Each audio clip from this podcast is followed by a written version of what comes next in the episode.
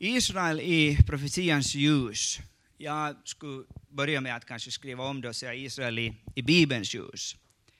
Och för att kanske också undvika en liten sån här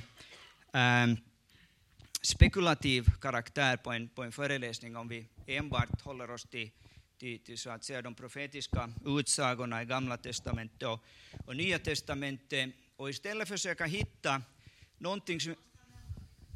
Jag måste ha närmare. Okej, ja. Och försöka hitta en röd tråd genom Bibeln från Första Mosebok till Uppenbarelseboken om Guds plan för det judiska folket. Och det ska medges från första början att det här är inte nödvändigtvis någon väldigt enkel fråga. Den har många olika bottnar, den kan vara komplex på olika sätt. Och jag har kanske studerat den här frågan i 30 år mer eller mindre intensivt, och det är inte självklart på något sätt att man kommer fram till de rätta slutsatserna.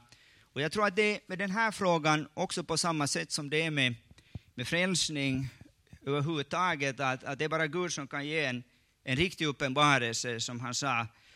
Jesus sa till Petrus att det här har bara uppenbarats inte genom kött och blod utan genom den helige ande. Att på samma sätt när det gäller stora centrala bibliska sanningar så räcker det inte med att vi har ett så att säga logiskt tänkande och så att säga sortera den här informationen och nödvändigtvis kommer fram till rätt slutsats, utan vi behöver också här verkligen den helige andes hjälp att förstå saker som kan förefalla komplicerade men i viss mån också är ganska enkla.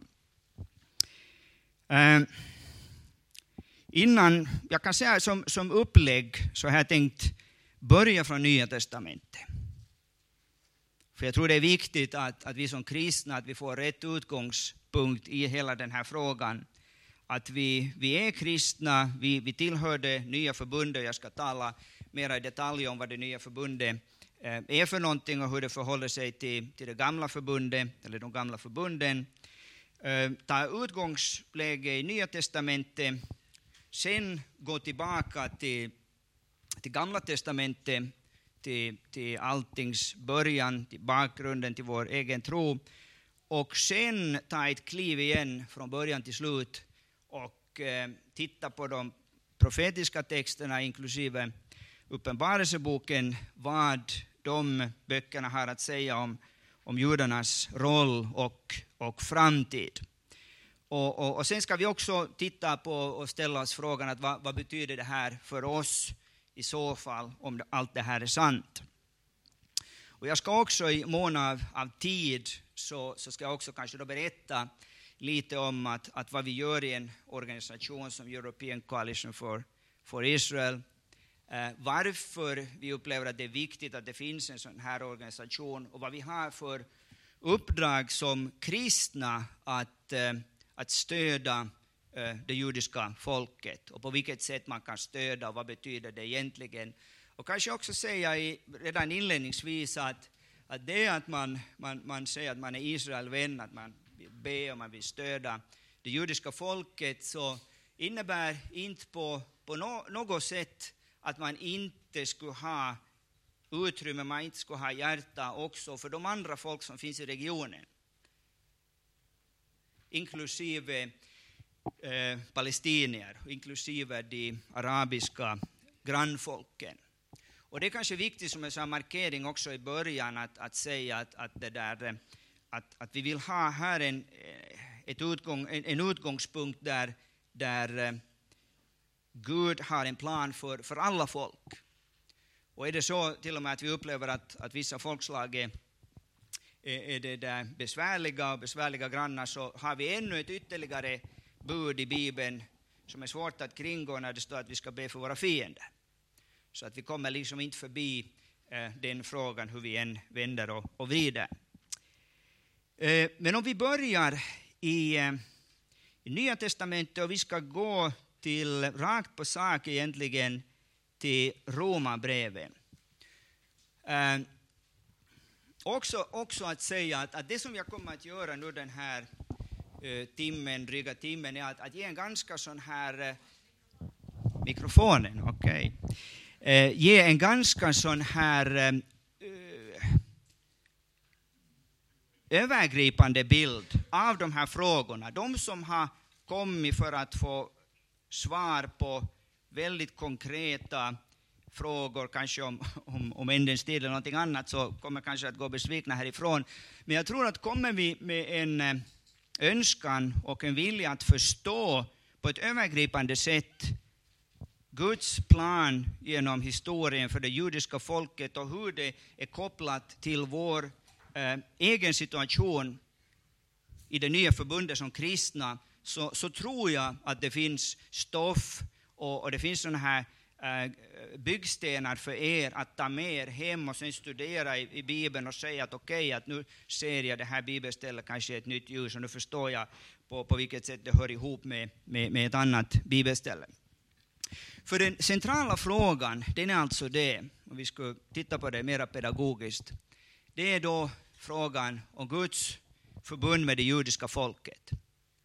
Är det här ett förbund som fortfarande är i kraft? Eller är det ett förbund som har gått ut och som har ersatts med någonting annat? Om vi tar en väldigt förenklad teologi, en ersättningsteologi, så, och många av oss har kanske hört den här utan att egentligen resonera speciellt mycket på det, att det finns det gamla förbundet och det finns det nya förbundet. Det gamla förbundet var med judarna, det nya förbundet är med oss kristna. Och därför så har vi ingen orsak att vara intresserade av judarna som folk. Vi har ingen orsak att följa med vad som händer i Mellanöstern, vad som händer i Israel, därför att det här tillhör allting en förgången tid. Och man kan förstå att kyrkan genom århundraden tvingades utveckla en sån här förenklad teologi, helt enkelt beroende på verkligheterna så som de såg ut historiskt sett runt omkring dem. Och då går vi tillbaka redan till kyrkofäderna som till mångt och mycket liksom la grundstenarna för den här förståelsen.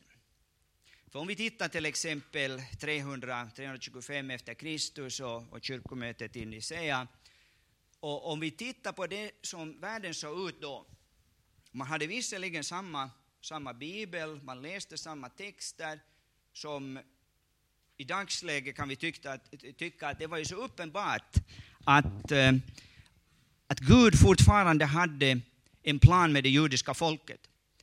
Men så ser vi oss omkring, vi förflyttar oss då till den här tiden och tänker att men templet har ju brutits ner av romarna. Om vi känner till historien då efter 70 efter Kristus och 135 efter Kristus, så vet vi att det som hände, det var att det andra templet, det förstördes fullständigt, precis som Jesus hade profeterat, och det judiska folket hade då förskingrats utöver hela världen.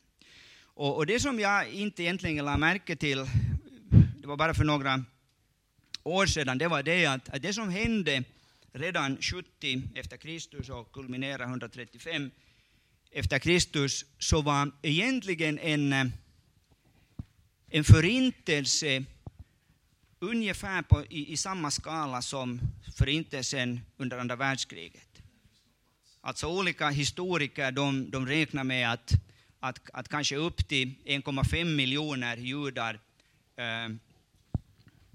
dödades under den här tiden och sen förskingrades utöver hela världen. Och då är det ganska svårt. Säg vi lever på 300-talet, 400-talet, 5, 6, 7, 8, 9 upp till 1800-talet. Att läsa Bibeln och försöka försöka hålla ett trovärdigt intryck. Tänk er om ni står och predikar på 500-talet och säger att Gud har en plan för det judiska folket. Snart så kommer de att återsamlas. Snart så kommer landet igen att blomstra. Snart så kommer Jerusalem igen att vara i judarnas ego. Och det som man såg omkring sig var precis motsatsen. Det fanns inget tempel. Efter det att romarna hade det där förstört templet, så var det förbjudet för judar att överhuvudtaget komma in till Jerusalem. Och det som kan vara en liten randanmärkning, men jag tror att det är en viktig detalj i sammanhanget, det är dessutom det att när vi tänker på ordet Palestina, som då användes fram till det där mandatet för Palestina, så var det ett ord som kom. Om jag skulle ställa i frågan tvärtom och säga att kan någon säga att från vilket århundrade så kommer begreppet Palestina, för det kommer från 70 efter Kristus, när romarna ville totalt förinta inte bara folket, inte bara templet, utan kulturen, språket, allt som på något sätt skulle det där peka på Guds trofasthet till det judiska folket. Och så döper man om ett område som tidigare hade, beroende på vilken års man tänker på, liksom om Juda och Israel och det där, och Israel, så säger man att nej, det här ska heta Palestina, efter filisterna. Och vi vet från Gamla Testamentet att filisterna var det där judarnas ärkefiender under den period som man det där måste kämpa om landet. Så det kan vara intressant. Det är en liten sån här detalj i historien som ofta liksom faller i glömskan, att också idag när diskussionen gäller det område Israel, gäller palestinska territorien, att varifrån härstammar ordet Palestina. Och det är intressant att se att det där territoriet Israel så fick ett sånt här namn bara för att på ett sätt försöka klippa av alla band som på något sätt skulle peka på Guds fortsatta trofasthet och plan för det judiska folket i det land som han hade utlovat dem. Jag har en bibelläsare med mig här idag med en stark röst, Lena Brunell. Och det där. Och om vi skulle titta här då i Romarbrevet, för här är då, här ger då Paulus svar på den här frågan som vi alla tampas med, att hur är det egentligen med förbunden. Och vi börjar och läser i Romarbrevet 9:4.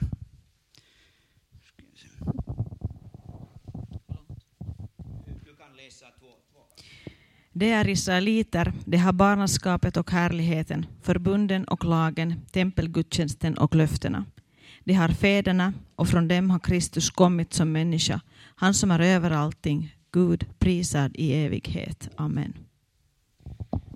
Här är säkert en vers som ni har läst många, många gånger tidigare. Och det där, i det här sammanhanget skulle jag bara be er att lägga märke till en liten sak, och det är tidsbestämningen.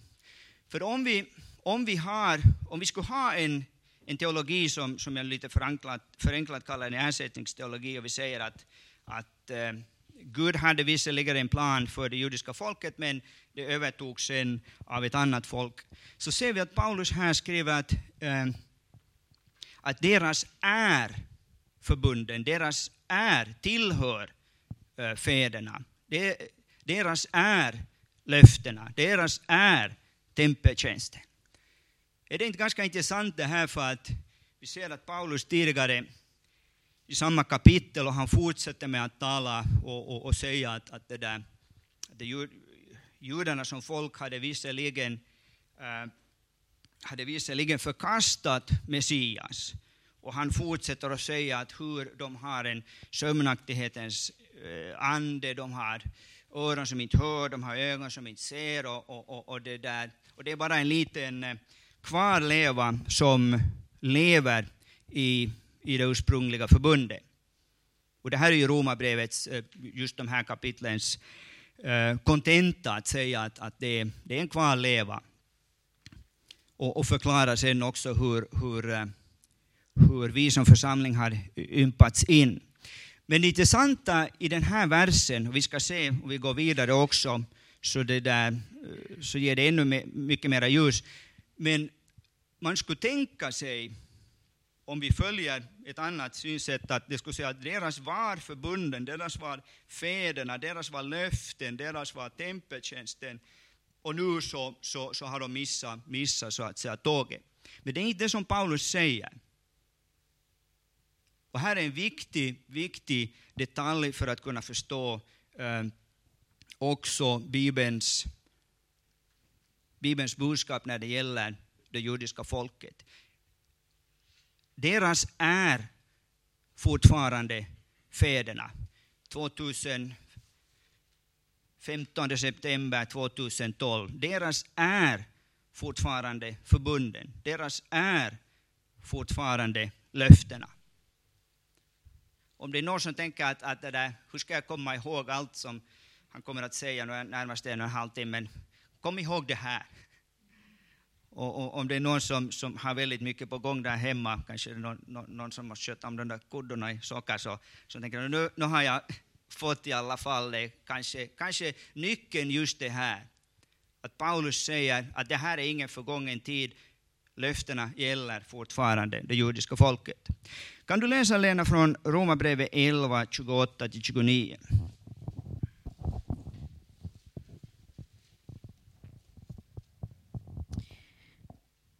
I fråga om evangelium är det fiender för er skull, men i fråga om utkårelsen är det älskade för fädernas skull.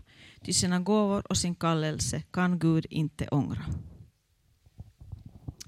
Här sägs det ganska klart och det där. Och det är nog det som är det centrala, tror jag, i Nya Testamentet, om man ska hitta väldigt komprimerat vad är egentligen Nya Testamentets undervisning om judarna, om deras framtid, om deras om förbunden.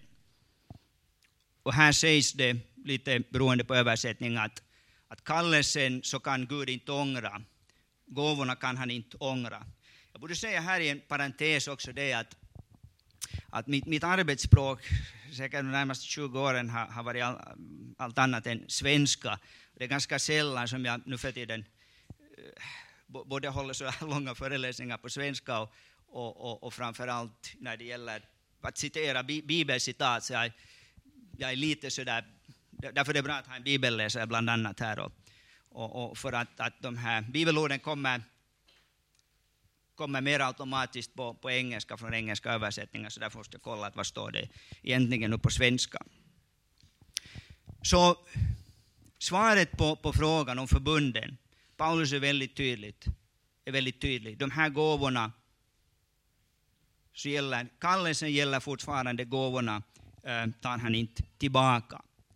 Samtidigt som man säger, jag tror det är viktigt också här man har en balans i Romarbrevet, att det är alldeles tydligt, det är klart, en av de centrala sanningarna där är just det att judarna,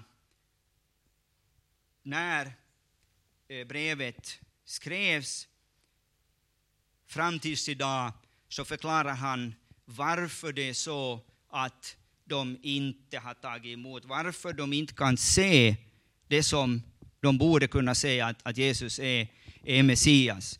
Och vi ska inte fastna fast i Romarbrevet, för jag måste gå vidare, men ni kan läsa kapitlen 9-11, därför att jag tror att där finns väldigt komprimerat Nya Testamentets undervisning just om utkårelsen, varför Gud fortfarande har en plan med det judiska folket. Om vi tittar lite på historien. Om vi tittar lite på historien här igen. Och det där, jag är alltså statsvetare och folkrättsjurist till utbildningen. Så jag är inte teolog. Därför blir jag alltid nervös när jag ser de här kragarna här. Men det där, och då passar jag på att ta något sidospår till historien här. Så. Okej, ja. No, det är bra, Ja. Ja, det där. Håller med såna långa kragar. Det där. För frågan blir då att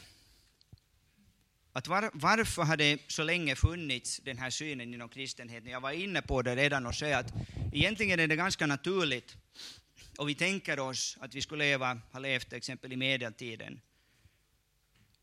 Och vi vet att judarna var ett folk som ofta karaktäriserades judarna som den vandrande juden. Det var en jude som aldrig egentligen kunde slå sig till ro någonstans. De blev alltid utvisade från olika länder.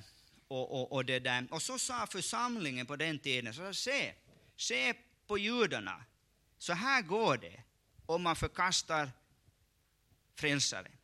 Det var säkert ganska effektivt sätt att skrämma det där söndagsskobarnen och andra också. Alltså, se på de här judarna liksom. Så där går det när ni har Guds vrede över era liv. När ni har förkastat frälsaren. Då kommer det att gå lika dåligt. Ni kommer ni kommer aldrig att hitta en fristad. Ni kommer att vandra från ett land till ett annat. Och ni kommer ni kommer att råka ut för förföljelse och ni kommer att få se ond bråd död. Därför att ni har förkastat Jesus. Och jag vet, och jag ska inte egentligen uppehålla mig så väldigt mycket kring det här. Men det här är naturligtvis en av kyrkans mörka perioder i historien. När det till och med ansågs legitimt att det där på olika sätt förfölja judarna. Därför att man sa att det här... Att de hade förkastat vår frälsare, de hade korsfäst vår frälsare. Men då ställer jag mig frågan, när blev det egentligen en förändring inom kristenheten? Och det där, därför är det roligt att vara här på de här kyrkhelg. För att så mycket har jag läst på mig att jag förstår att det här är människor som tror på Bibeln. Och det är alltid bra att vara med människor som tror på Guds ord. Därför att också när det gäller Israel och Israels utkårelse så kan man säga att förändringen kom efter reformationen. Århundraden efter reformationen så var det i olika länder, många kommer ihåg greve von Zinzendorf, alltså han som står bakom dagens lösen exempelvis. Men alldeles speciellt i Storbritannien, bland puritanerna och bland olika väckelseledare från den tiden. Vi pratar nu alltså både från 1600-talet upp till 1700-talet och 1800-talet. Redan då, så, eftersom de började läsa Bibeln själv, och ni vet att före reformationen så gjorde man inte det och det där. Men när folk började läsa Bibeln så började de också upptäcka att det fanns fortfarande en plan. Gud hade inte förkastat sitt egendomsfolk. Och jag tror att man ska vara en ganska speciell bibelläsare att läsa igenom den här boken från pärm till pärm och på något sätt komma till den slutsatsen att Jerusalem är fullständigt irrelevant. Judarna har liksom ingen egentligen roll längre. Utan man läser från... Och jag brukar göra så där ibland när jag är lite lat och vill titta om någon bok, om den är bra, så börjar jag på första kapitlet och titta liksom, okej, vad handlar den om? Och sen när jag märker att jag inte hinner läsa hela boken så går jag till sista kapitlet. Och jag tror att man i viss mån är det samma logik med Bibeln.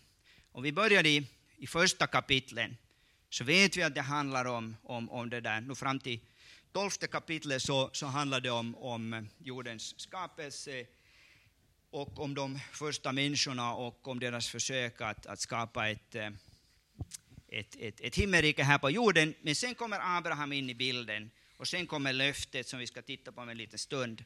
Men sen när vi tittar då i slutet så kan vi tänka så här att okej, det här var Gamla Testamentet, det handlar alltså om judarna. Nu kommer vi till nya, nu är det bara Paulus och romar och finnar och tyskar och fransmän. Men det där...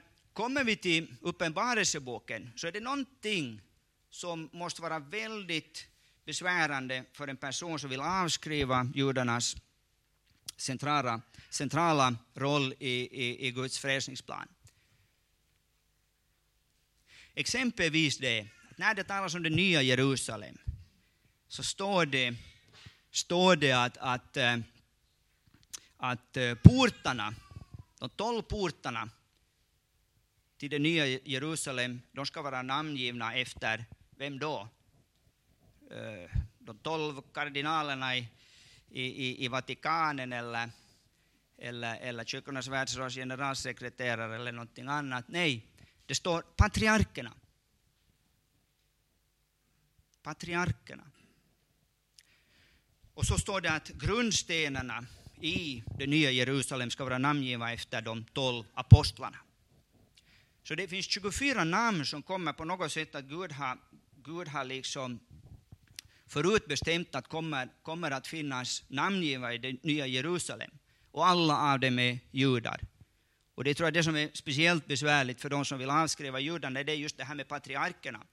Om det verkligen var så att Gud var klar med det judiska folket, varför skulle han liksom börja dra in patriarkerna där i nya Jerusalem? Och jag tror att det här är en ganska enkel beskrivning, men ibland så måste vi få liksom sådana här injektioner bara för att rufsa om oss och tänka att om jag inte förstår någonting annat så det där är en fråga som jag måste knäcka på något sätt och hitta en logisk förklaring. Och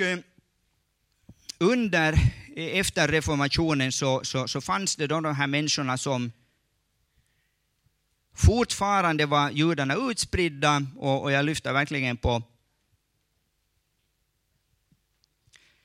hatten åt dem att de kunde vara så profetiska, att de kunde tro så mycket på Guds ord att de säger att okej, det är visserligen sant att det finns knappt några judar som bor i Palestina.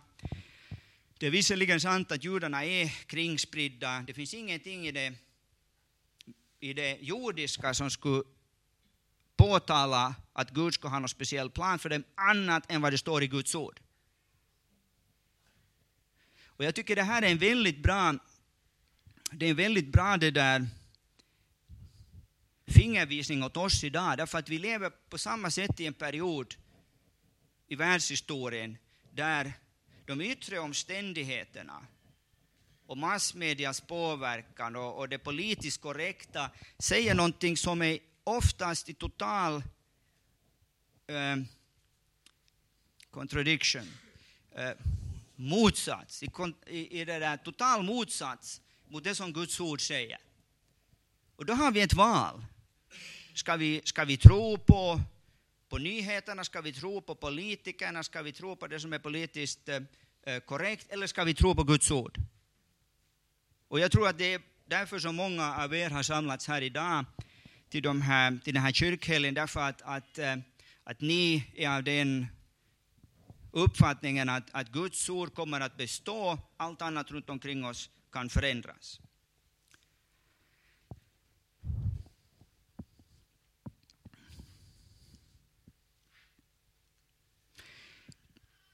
Jag lämnar Romarbrevet där och jag lämnar också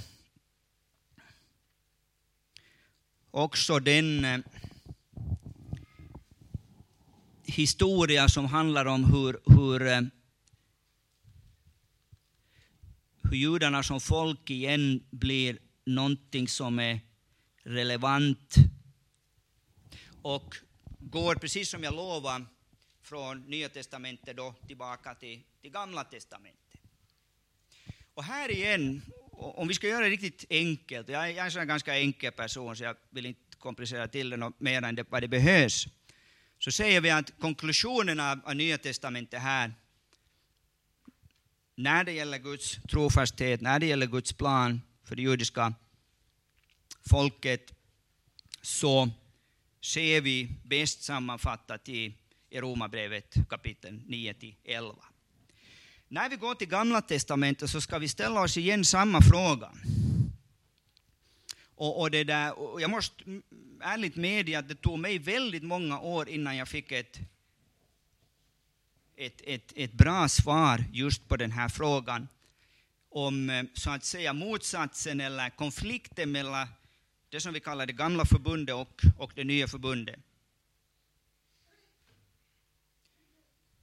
Att är det så som vi väldigt förenklat kanske många gånger säger att vi har ett bättre förbund, och Bibeln är faktiskt väldigt tydlig i Nya Testamentet och klar på den punkten att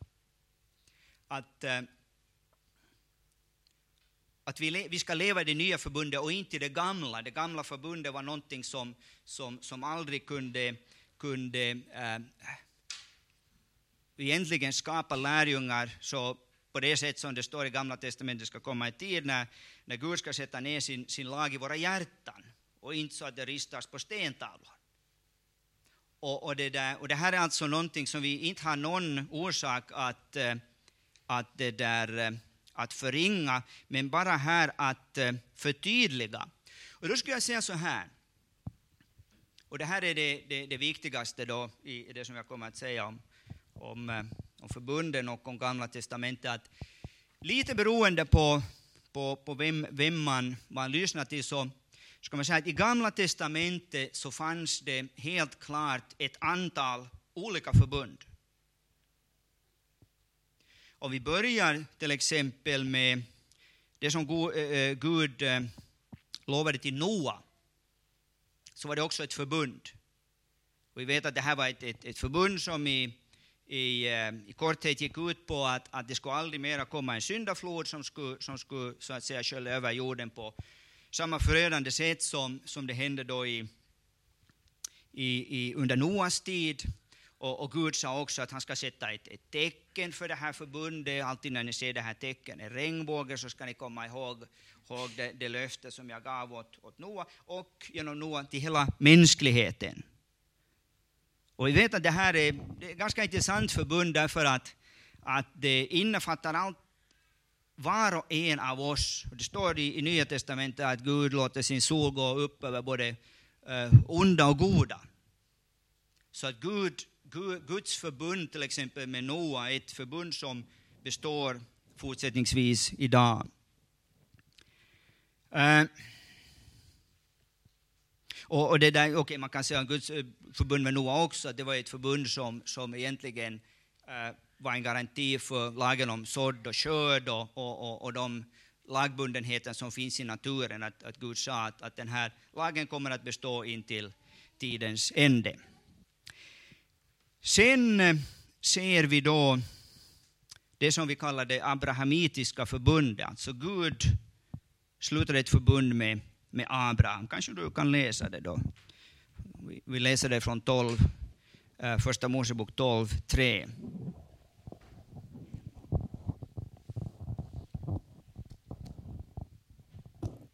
Jag ska välsigna dem som välsignar dig och förbanna dem som förbannar dig. I dig ska alla släkter på jorden bli välsignade. Okej, det var korta versionen. Och vi vet att Guds förbund med Abraham som sen då bekräftas till Isak och till Jakob, så kan vi läsa om börjande från Första Mosebok 12:3, så kan vi läsa i flera olika repriser där han förnyar sitt förbund. Det som vi kan säga då om Guds förbund med Abraham är på samma sätt om förbundet med Noa var ett förbund som gällde alla människor, så är förbundet med Abraham ett väldigt specifikt förbund som gäller Abrahams säd. Och vi vet när vi följer så är Gud väldigt tydlig med det att förbundet ska gå via Isak och via Jakob. Vi vet också där att det inte går via grenen med Esau, och det går inte heller via grenen med Ismael, Abrahams son med Hagar. Och så kan man ju, för det här är det mest centrala när det gäller Guds förbund med det judiska folket. Och nu är det många gånger så här, man ställer den liksom centrala frågan att varför finns det så det där stora motsättningar mellan Ismaels barn och Isak och Jakobs barn, så handlar det ju i stora delar just om utkårelsen, att Gud väljer, Gud utväljer. Och då kan man kanske idag, vi lever liksom i ett samhälle som är väldigt jämlikt, och fråga att Men vem är nu egentligen Gud som kan utvälja på det där sättet? Varför gav han inte lika mycket? Det är inte så, Torbjörn som är jurist och arvstvister, att man ger lika mycket åt alla. Att man tycker att han kunde ha gett ungefär sig, okej, Ismael får det här och det där Isak får lika mycket. Men Gud är Gud. Och Gud bestämmer det där själv. Men det som är min poäng här också, det är det att inte blev Ismael utan välsignelse. Utan Gud säger väldigt tydligt att han ska välsigna också Ismaels säd. Det ska bli ett stort folk. Och nu finns det mer än en jude genom världshistorien som har kommit till den slutsatsen att men okej, att kan du inte välja någon annan Gud? Kan ni tänka genom århundraden med förföljelser kulminerar i förintelsen och någon kommer att säga att ni är så speciella judar, ni är Guds utvalda. Jag tror att det är det som en människa vill höra. Men Gud, välj någon annan. Kanske vi skulle byta med Ismael som fick alla oljetillgångar.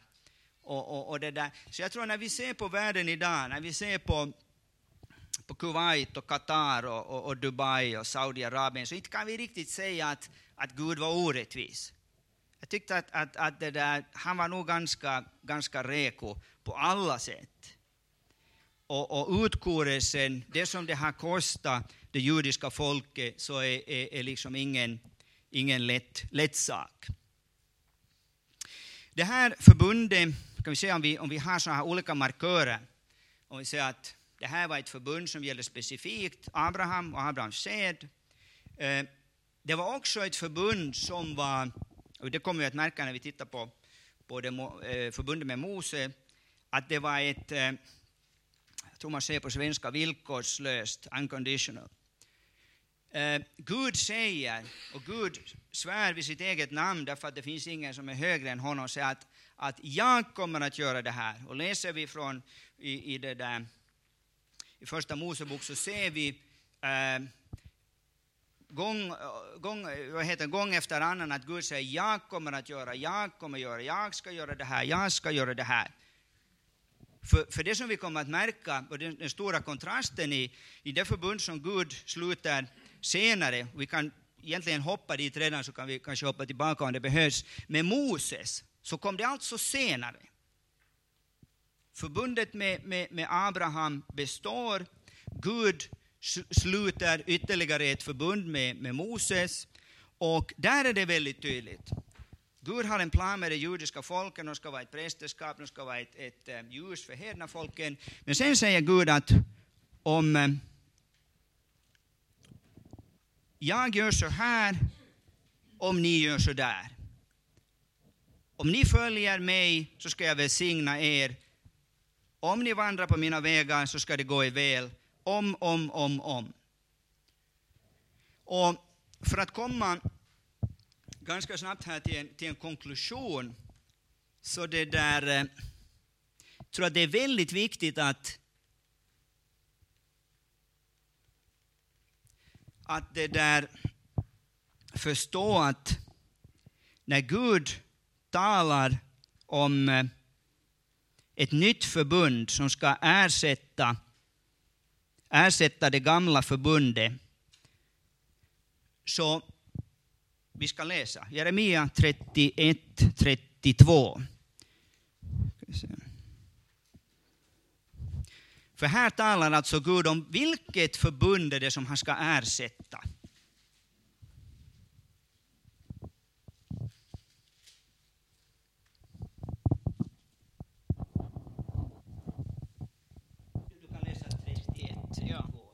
Se dagar ska komma, säger Herren, det ska sluta ett nytt förbund med Israels hus och med Judahus. Inte ett sådant förbund som jag slöt med deras fäder den dag då jag tog dem vid handen och förde dem ut ur Egyptens land. Det förbund med mig som de bröt fastän jag var deras rätte herre, säger Herren.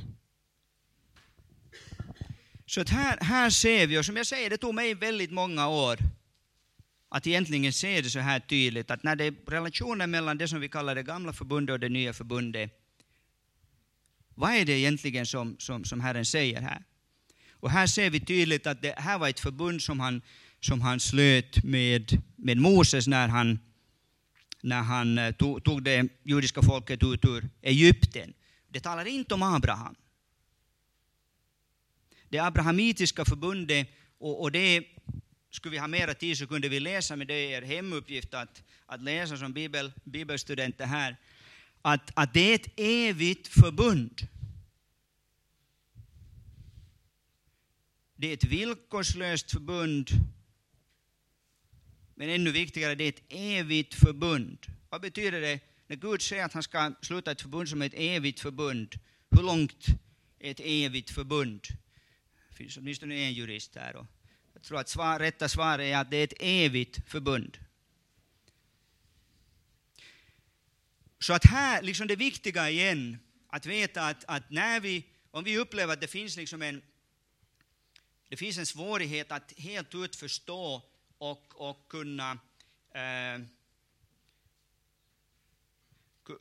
kunna inkorporera det att vi lever i det nya förbundet. Det är någonting unikt.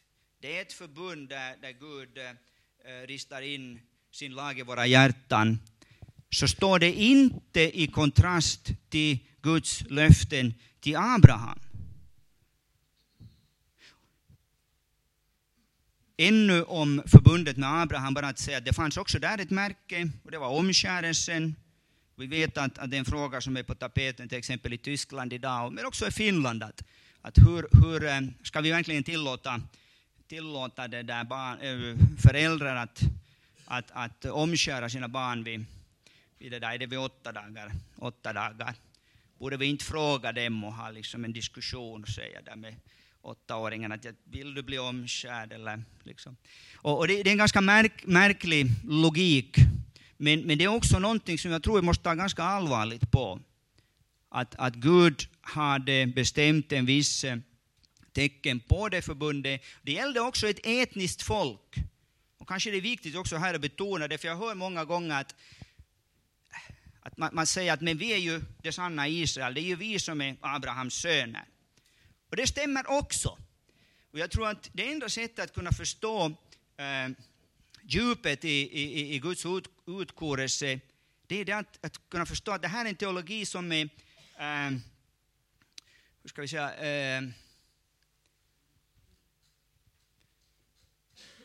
det ena utesluter inte det andra. Det ena utesluter inte det andra. Vi är det nya Israel. Okej, kör för det. Vi är Abrahams barn. Men Gud har en väldigt specifik plan där vi inte kan ta judarnas plats. Och han har en alldeles också klar markör genom omskärelsen. Och det innefattar också ett landområde. Vi läser vad förbundet egentligen handlar om, så var det där att Gud sa att Gud utväljer ett folk A, Gud utväljer ett land B. Och så det här är ett land som jag har lovat till er till evighet. Och är det så att vi tror att det finns en fiende som inte tycker om Guds plan, så kan vi förstå att det måste automatiskt bli väldigt mycket konflikter om ett sånt landstycke. Jag tror det är en sån ganska enkel logik om vi tror på det där Gud och tror på en kraft som vill motverka och till intet göra allt det som Gud har i sin godhet har tänkt sig. Vi kan helt kort bara säga när det gäller förbunden, jag ska egentligen inte gå in så mycket i det nya förbundet, därför att jag tror att vi behöver inte.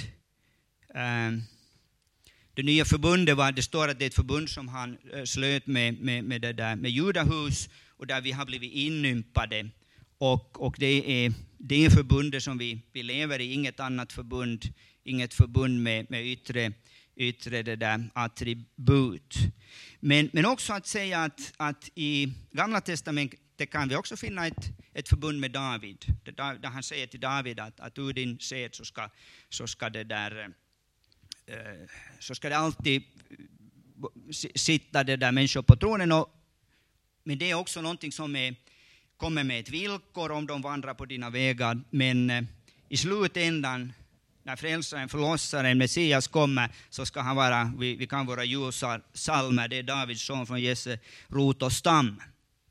Och det är också ett förbund som gäller fortsättningsvis idag. Det har inte det där blivit någon förändring. Men det där... Så det finns ett sätt att försona tanken på att förbundet som Gud slöt med Mose är ett förbund som har ersatts med någonting bättre. Så låt oss liksom glädjas och det där, över det att vi lever i det nya förbundet.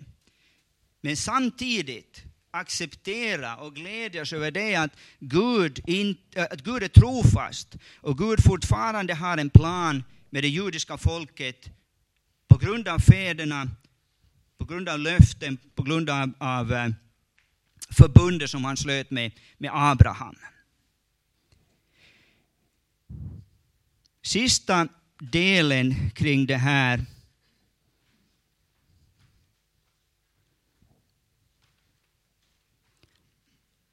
Så ta fasta mera på ett framtidsperspektiv. Och på samma sätt som när det gäller Gamla Testamentet och det där och Nya Testamentet där jag började, så sa jag att det finns på båda punkterna så finns det någonting som är väldigt väsentligt som ni ska komma ihåg. Som jag sa att Nya Testamentet ger den klaraste undervisningen om Guds plan för det judiska folket i Romarbrevet 9-11. I Gamla Testamentet, när vi ska ha en förståelse för Guds förbundstanke, så är det viktigt att förstå att förbunden var flera. Det gamla förbundet i den meningen som Bibeln säger i Jeremia exempelvis och i Galaterbrevet är en syftning på det förbund som Gud slöt med Moses. Inte med Noa, inte med David och det viktigaste här, inte med Abraham. När vi kommer, och jag ska hålla det lika enkelt sen när vi kommer till tredje delen som kanske är den svåraste delen. Men jag tror att det är svårt att ha en förståelse av Guds plan för det judiska folket om vi inte har vissa antydningar om Guds planer för framtiden. Och då kan jag lova från första början, om det var någon som kom hit och tänkte att nu ska vi få höra om profetior av någon mystiker från Soka så det där, så måste jag än en gång göra er det där besvikna. Jag vet inte något mer än någon annan här om stunden och när tiden är inne eller någonting annat. Utan jag kommer att hålla det väldigt enkelt här. Men jag tror att det där, just i den här enkelheten så finns liksom de här nycklarna som vi behöver. Vi ber säkert dagligen bönen: tillkommer ditt rike, ske din vilja i himlen så och på jorden. Och det som jag kommer att säga här är att judarnas utvaldhet, förbundet, har att göra med, naturligtvis med det som komma skall. Guds planer för framtiden. Och det är därför naturligtvis som vi i de profetiska texterna i Gamla Testamentet läser så mycket om Jerusalem. Och vi läser om hur alla folk ska vända sig mot Jerusalem. Och det där, hur Jerusalem ska bli en stötesten där många ska skada sig på. Vi läser till exempel att Gud säger att Jerusalem det är hans ögonsten. Och de som vi vet att de som rör vid Guds ögonsten så kommer att skada sig. Och det går tillbaka till Första Mosebok 12:3 igen. Jag ska välsigna de som välsignar dig, jag ska förbanna de som förbannar dig. Det är en ganska enkel teologi för en sån här sockerpojke, att vill jag bli välsignad så vill jag vara på samma sida som Gud. Jag vill välsigna det som Gud välsignad. Och det där, och jag tror att det gäller oss alla. Två saker om riket. Och jag tror inte att det här är något som är kontroversiellt på något sätt. Jesus säger att han säger på ett ställe att om det är med den helige anden som den här demonen har gått ur, så har redan Guds rike kommer till er. Så det är Paulus som säger att Guds rike består i rättfärdighet, frid och glädje i den helige ande. Bibeln har en väldigt tydlig undervisning om det, att Guds rike är någonting som är inombords. Och i och med Jesu första tillkommelse, i och med hans döda uppståndelse, så har vi alla del av riket inom oss. Och det är nästan så där man får säga halleluja på ett sånt ställe. Men det finns också en annan dimension av riket som jag tror att alla som läser Bibeln och studerar så vet, och vi bekänner det varje söndag i kyrkan, att Herren ska komma tillbaka till att döma levande och döda. Det finns ett framtidsperspektiv, och jag tror att Bibeln är synnerligen klar på den punkten, att i det framtidsperspektivet så kommer Israel, så kommer Jerusalem, så kommer judarna att ha en central roll. Och det är ungefär så där långt som jag brukar komma i diskussioner med folk, och det där. Till och med de som inte riktigt vill erkänna Guds trofasthet i det judiska folket, så kommer man, det är ganska svårt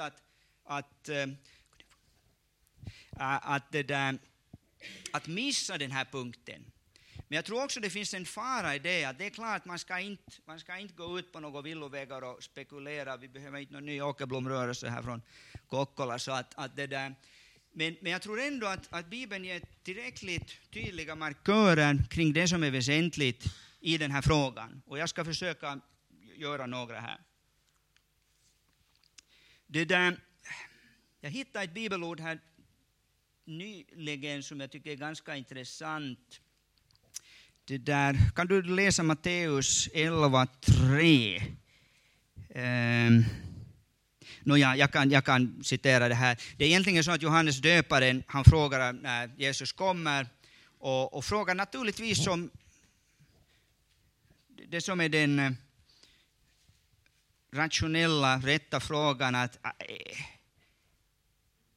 är det du som ska komma, eller är det så att vi ska vänta på någon annan? Det skulle naturligtvis alla av oss ha frågat, hur är det nu, att är du den här Messias som ska komma, eller är det någon annan? Och det där Jesus citerar, det kan du läsa, Lena, från Jesaja 35. Och det där, du kan ta från 3:e versen till 7:e versen.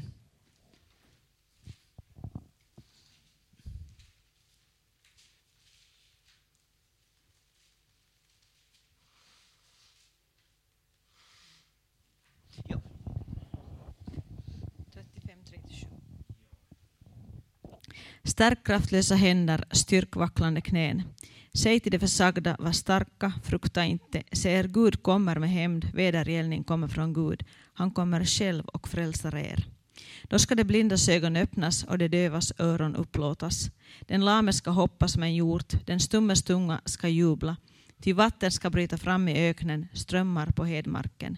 Den glödande sanden ska bli en sjö, den torra marken, vattenrika källor. Där ska schakalerna ha sina lyor, och det ska växa säv, vass och bambu. Ja, tack. Det intressanta här, det är när Jesus, som han ofta gjorde när han skulle svara på en fråga, så citerar han naturligtvis det som redan stod skrivet. Och här så ger han en klar indikation.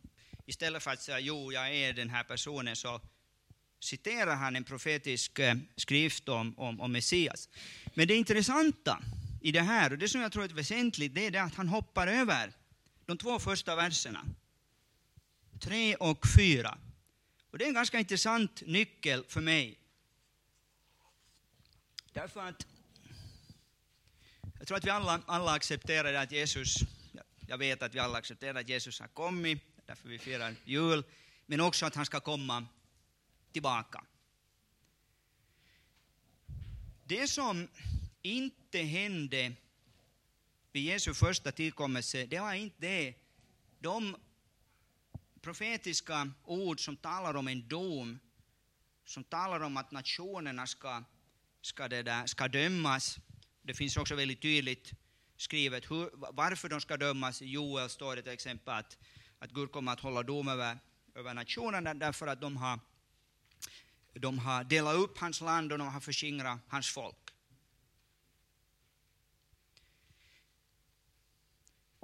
Det är intressant att Jesus hoppar över det ord som egentligen kommer att beskriva hans andra tillkommelse. Hans andra tillkommelse kommer att vara ett tillfälle där han kommer att hålla dom över levande och döda. Det står i Bibeln att som troende kommer vi inte under någon dömande dom. Våra livsverk kommer att prövas. Men det finns också en dimension som fascinerar en statsvetare, och det är nationerna. Och läser ni Gamla Testamentet, läser ni Jesaja, Jeremia, Zakaria, Hesekiel, så kommer ni att läsa otroligt mycket bibelställen, centrala bibelställen som talar om nationernas roll. Hur nationerna ska komma upp till Jerusalem med sina gåvor. Hur nationerna ska tjäna Messias på sin tron i Jerusalem. Så att vi kan, konklusionen av det här är det att riket ska upprättas. Den kommer att föregås av en dom, och sen ska Jesus råda. Och det står på ett ställe att, står det på svenska, allt och allting ska uppfyllas av Herrens kunskap.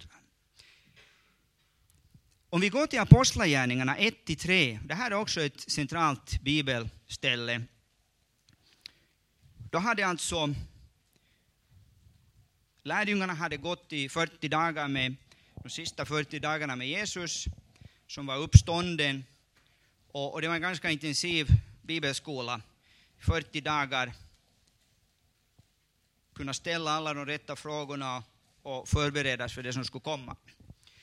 I Apostlagärningarna 1-3, så efter att då lärjungarna, och det här var alltså lärjungarna efter det att Jesus hade uppstånden och hade en ny frimodighet, visste mer av det som han predikade, så ställer de frågan: har tiden kommit för att upprätta riket?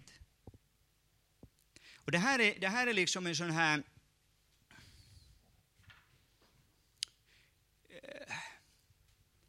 avgörande liten bisats i Bibeln som jag tror att har väldigt stor betydelse. Och här måste ju nästan använda lite logik och förstå sammanhanget för att kunna dra en rätt slutsats. För nu kan det ju vara så att om vi utgår ifrån att riket, det var helt ett missförstånd. Guds rike bestod enbart i en inre verklighet. Så skulle Jesus naturligtvis ha blivit väldigt upprörd och sagt att så här länge har jag gått med er här i 40 dagar och ni har fattat absolut ingenting. Men vad är det som Jesus säger här? Vi kan säga ändå liksom att vi bygger ett påstående bakom den här frågan, och påstående eller den där föreställningen, det var just det här. Israel hade haft ett rike, det vet vi i Gamla Testamentet. De hade förlorat riket, det vet vi också. Men det fanns löfte om att riket skulle upprättas. Jesus kunde upprätta riket, det hade de förstått genom hans tjänst, allt det han gjorde. Och nu var frågan: Jesus, när ska du upprätta riket? Men då säger Jesus, han blir inte upprörd och säger att ni har inte förstått någonting alls. Utan han säger att det angår inte er att veta tiden och stunden. Och så fokuserar han på någonting annat. Att men när den heliga ande kommer över ska ni få kraft att bli mina vittnen.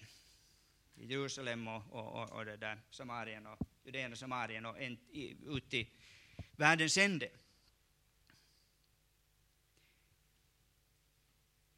Det som kan verka som en bisats i sammanhanget och som en liten sån här distraktion, tror jag att här, om vi ser det i ett större sammanhang, är egentligen av väldigt stor betydelse.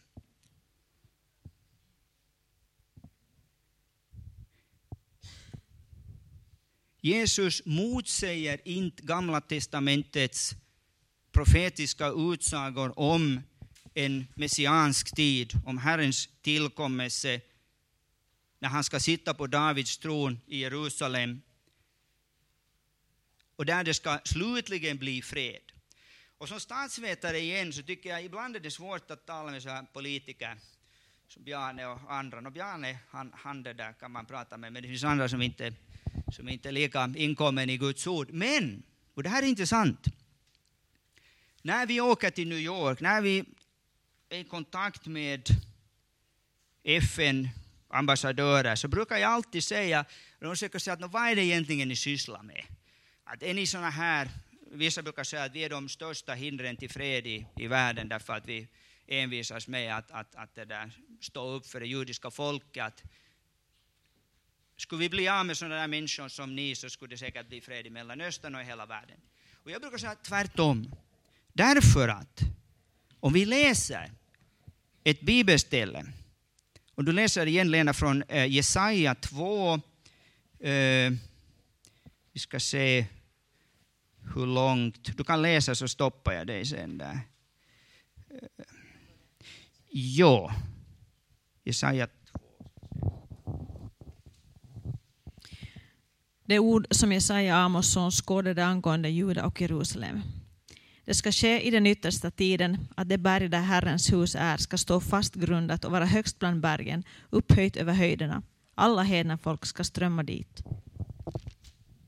Ja, många folk ska gå iväg och säga, kom, låt oss gå upp till Herrens berg, till Jakobs Guds hus. Han ska undervisa oss om sina vägar så att vi kan vandra på hans stigar. Ty undervisning ska gå ut från Sion, Herrens ord från Jerusalem. Han ska döma mellan hedna folken och skipa rätt åt många folk. Då ska de smida sina svärd till plogbillar och sina spjut till vingårdsknivar. Folken ska inte mer lyfta svärd mot varandra och inte mer träna sig för krig. Kom ni av Jakobs släkt, låt oss vandra i Herrens ljus. Det här låter ganska bra. Och det intressanta är att när man talar med människor som absolut inte behöver vara kristna så finns det en sån här vision om fred i världen som man ofta hör citeras av icke-troende. Och det är just Jesaja. Och när man går till FN, här i vår broschyr så har vi satt en sån här, det finns en vägg i New York precis mittemot. Aha. Är det? Då hör du, jag vet inte, det är så liten så jag tror inte att kommer den. Det är nog ganska liten men.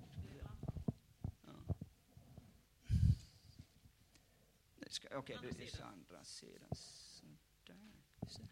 Där. Där ser ni i alla fall beviset. Ni kanske inte kan läsa det, men alltså den mest centrala fredsvisionen i hela världen. Och när FN byggdes upp så byggdes just på den här tanken. Och vi hörde citeras i de mest märkliga sammanhang. Och vi brukar säga att vad är det egentligen ni syftar till med er verksamhet? Jag säger att vi syftar till den här. Vi jobbar för världsfred.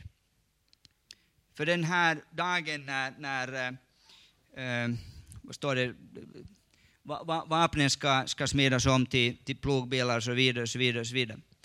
Och det här. Och då brukar jag säga, då tycker många att okej, men bra, då är vi på samma linje. För det gör vi också. Och alla känner till det här bibelordet. Så brukar jag gå och titta på och säga, men vad är det egentligen som det står? Vad är förutsättningarna? Vad är det som är så att säga på svenska blir det kanske en förutsättning för att världsfreden då ska kunna det där förverkligas. Och så står det någonting som för många är väldigt, väldigt det där knepigt, att det står att det här en det där tid när, borde jag läsa själv, läser du det på svenska igen? Det står om Jakobs Guds hus, vad står det på svenska? Ja, ska jag lyssna. Okej, nu stannar där först. Det är Jakobs Guds hus som ska finnas i Jerusalem.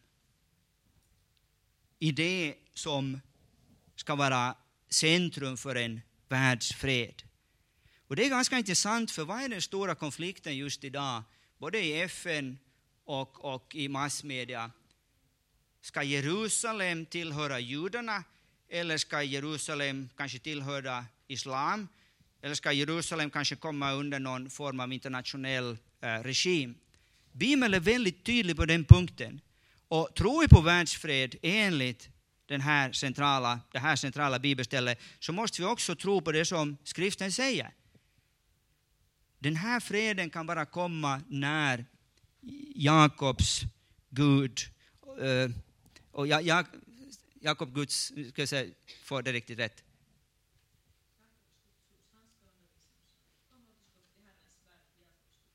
Till Jakobs Guds hus. Och det där, när vi tittar på det som ska komma, jag tror det är väldigt viktigt. Jag har jobbat mycket med EU-frågor, och det var en tid som allting skulle EU-anpassas, och det var en väldigt så här tjock lunta, och allt skulle liksom på ett sätt anpassas med lagstiftningen, och det var en lång process. Och jag tror som kristna så är det viktigt på samma sätt att när vi talar om de yttersta tiderna, att vi inte gör det i någon form av hysteri, och vi inte gör det i någon form av så här vilda spekulationer, utan vi håller oss till Guds ord, och vi håller oss till de mest centrala sanningarna där det inte finns så mycket tolkningsutrymme heller. Utan vi vet, det var någon som sa att det där, som satt och läste Bibeln, och det var en student som kom förbi och frågade att vad läser du? Han sa att han läser Uppenbarelseboken. Han sa, men förstår du inte att det är en alldeles omöjlig bok att kunna förstå sig på och liksom komma till någon slutsats? Han sa, nej, det är inte alls att jag kommer fram till en slutsats. Så nu, vad är det då? Han sa, Jesus vinner. och jag tror att så där enkelt ska det vara. Jesus vinner. Jesus har en alldeles klar plan för hur det judiska folket ska få bli ett ljus för hedna folken, och hur fred äntligen ska kunna bli en verklighet i de internationella relationerna. Och här finns det väldigt, väldigt tydligt, och jag hoppas att ni också, det skulle kräva naturligtvis mycket djupare bibelstudier, att ni ser en röd tråd i det att Gud har en plan för det judiska folket. Det är ett förbund som bygger på det förbund som han slöt med Abraham. Det bygger inte på Moses. Och vi är inympade i det förbundet, i ett nytt förbund. Så att det är inte en antingen eller ekvation. Det är inte antingen judarna eller vi som kristna, utan vi tillhör samma rike. Och när Jesus, och ingen vet tiden eller stunden, kommer tillbaka, så kommer han på nytt att använda det judiska folket. Han kommer, enligt vad Bibeln säger, rent fysiskt att ha sin tron i Jerusalem. Jag behöver inte här som lekman gå in på kombinationen mellan det jordiska Jerusalem och det himmelska Jerusalem. Men till och med jag vet utifrån skriftens ord att till och med det himmelska Jerusalem, så ska det judiska kontinuiteten finnas där. I och med att patriarkerna ges den här viktiga centrala rollen som portar till det nya Jerusalem, och apostlarna är dess grundstenar. Det här betyder inte det, och Bibeln säger just i det där Romarbrevet, så står det ett ställe där det står att det där, vad står det på svenska, alltså det, all Israel will be saved. Hela Israels hus kommer att bli frälsta. Vad det betyder, det ska jag inte gå och säga. Min tolkning är att säga att Israel som helhet kommer att uppleva en frälsning. Jag tror inte att vi ska gå så långt och säga att varje enskild jude, varje enskild israelit kommer att ha en personlig frälsningsupplevelse. Det är kanske också bra att säga det, att det inte blir ett missförstånd i det jag säger, att för den En av de naturliga frågorna är alltid att hur ska vi förhålla oss? Och det får bli mina slutminuter på 10-8 minuter kvar. Jag är gammal maratonlöpare så jag brukar alltid pejsa mig och titta att när ska man sätta in spurten. Så nu är det 8 minuter, då brukar det vara bra att rycka ifrån. Det där. För det praktiska i det här, det kan vara intressant. Jag satt i Genève för några dagar sedan och talade med en kärnfysiker från CERN. Han hade väldigt intressanta funderingar och det där. Så sa jag att jag tror liksom att sanningen är bara relevant när den är praktisk. Jag tror liksom inte att Gud är någon sån här i underhållningsindustrin att han vill liksom ge oss en massa spekulativa, esoteriska liksom insikter, utan sanningen är ofta väldigt enkel. Gud talar ofta som till barn och det där, och den är bara viktig när den är av relevans. Ska vi evangelisera bland judar? Har judarna ett eget förbund som betyder att de inte behöver Jesus? Nej. Jag är så glad att det här bandas, för om det skickas till domkapitlet eller vart det skickas, så nu har jag sagt det.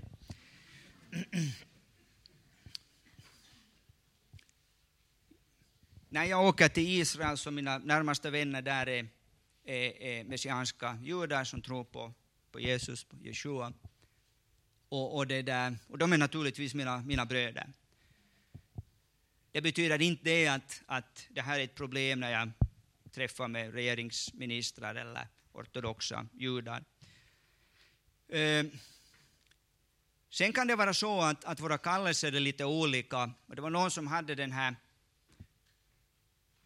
Och vi vet vår historia som vi inte har berättat så mycket om. Men om du tänker dig det här 1946 efter kriget med Sovjetunionen och det där.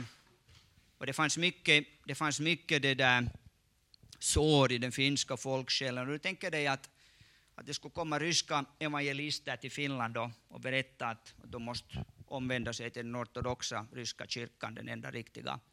Så kan du föreställa dig att det ska vara ganska svår mark i Finland efter kriget. Och det där är en ganska blek jämförelse med tanke på vår historia med det judiska folket, som gör att vi har en ganska lång uppförsbacke innan vi kan kommunicera på ett trovärdigt sätt. Men det finns en av kyrkoförderna sa så här: preach Christ at all times, use words only when necessary. Predika Kristus alltid, använd ord bara när det är nödvändigt. Jag har också jobbat inom humanitär hjälp. Och den här frågan om hur vi evangeliserar har liksom aldrig fått samma dignitet inom katastrofhjälpen. När människor måste räddas från någon jordbävning, så är inte den första frågan som de kristna hjälparbetarna ställer, det är inte den att tro på Jesus. Utan man räddar liv. Vi kan också ställa oss frågan att om vi skulle ha varit kristna i Tyskland under andra världskriget, vi visste att judar lassades i boskapståg ut till Auschwitz. Om vi ställer oss frågan att vad var vår viktigaste uppgift då?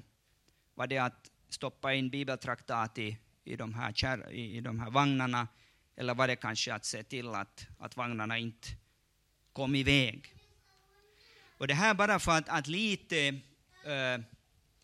göra bilden mera mångfacetterad, men inte på något sätt att säga att, för där finns det inte en teckning att säga att det judiska folket har ett eget förbund till frälsning, utan det är samma förbund som gäller. Och här finns så att säga, vad ska jag säga, det som kan upplevas som komplicerat. Och jag tror det viktiga också när vi går ut från det här seminariet, att veta att Guds trofasthet, det gäller ett helt folk, det gäller deras framtid, det gäller deras rätt till ett land som Gud kallar sitt eget land, till en stad som Gud kallar min stad. i det här scenario som kanske vi får uppleva, kanske våra barn får uppleva, så har Gud en alldeles speciell plan för det judiska folket. Och som vi vet att Paulus säger, och Gamla Testamentet bekräftar att Israel ska få uppleva en nationell omvändelse. För oss som kristna så tror jag att, jag brukar alltid säga, fast jag jobbar med det här dagligen, så säger jag att nej, det är inte en frälsningsfråga. Det är inte en frälsningsfråga. Israel kommer inte att frälsa någon enda av oss, det kan bara Jesu blod göra.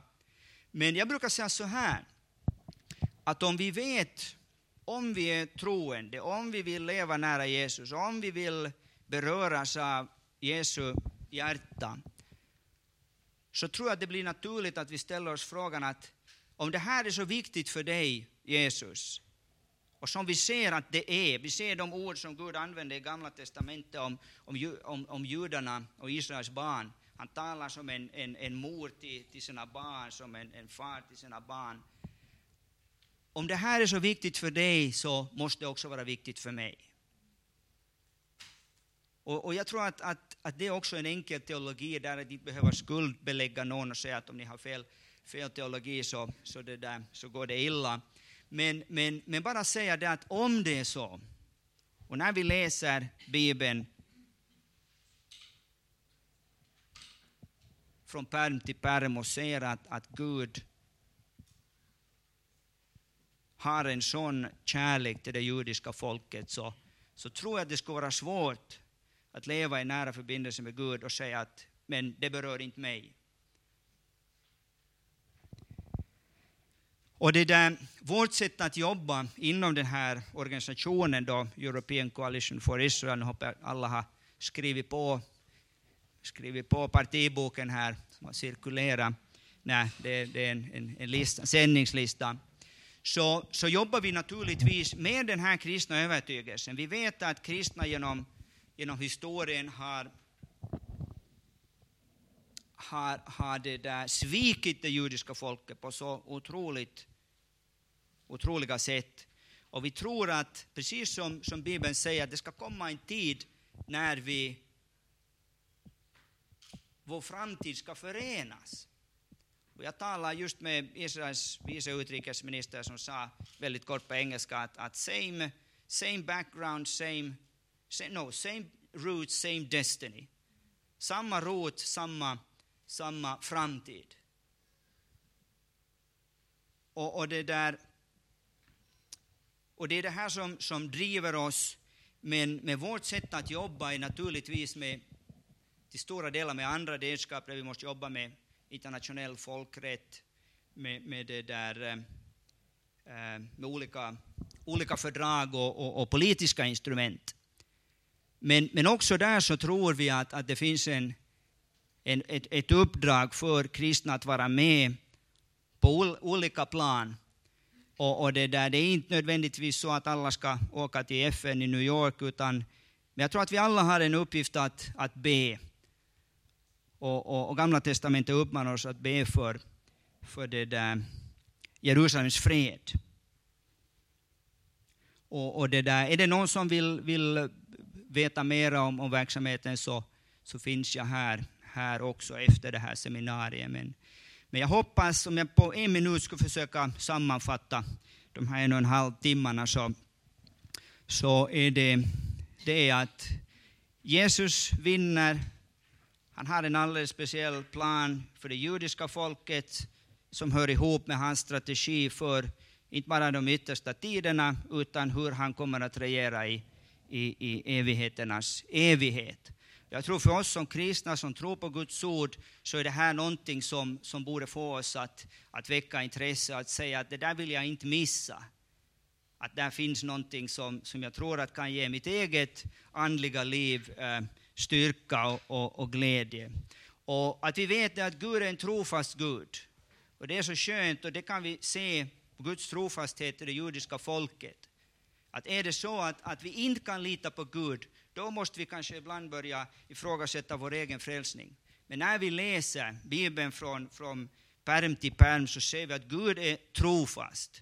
Och han har visat sin trofasthet kanske på det mest konkreta sättet till det judiska folket. Så ger det också oss tro och hopp att han ska vara trofast mot oss. Jag tror det där var ett mycket bra så här evangelikalt sätt att avsluta den här sessionen. Så tack så mycket för min del.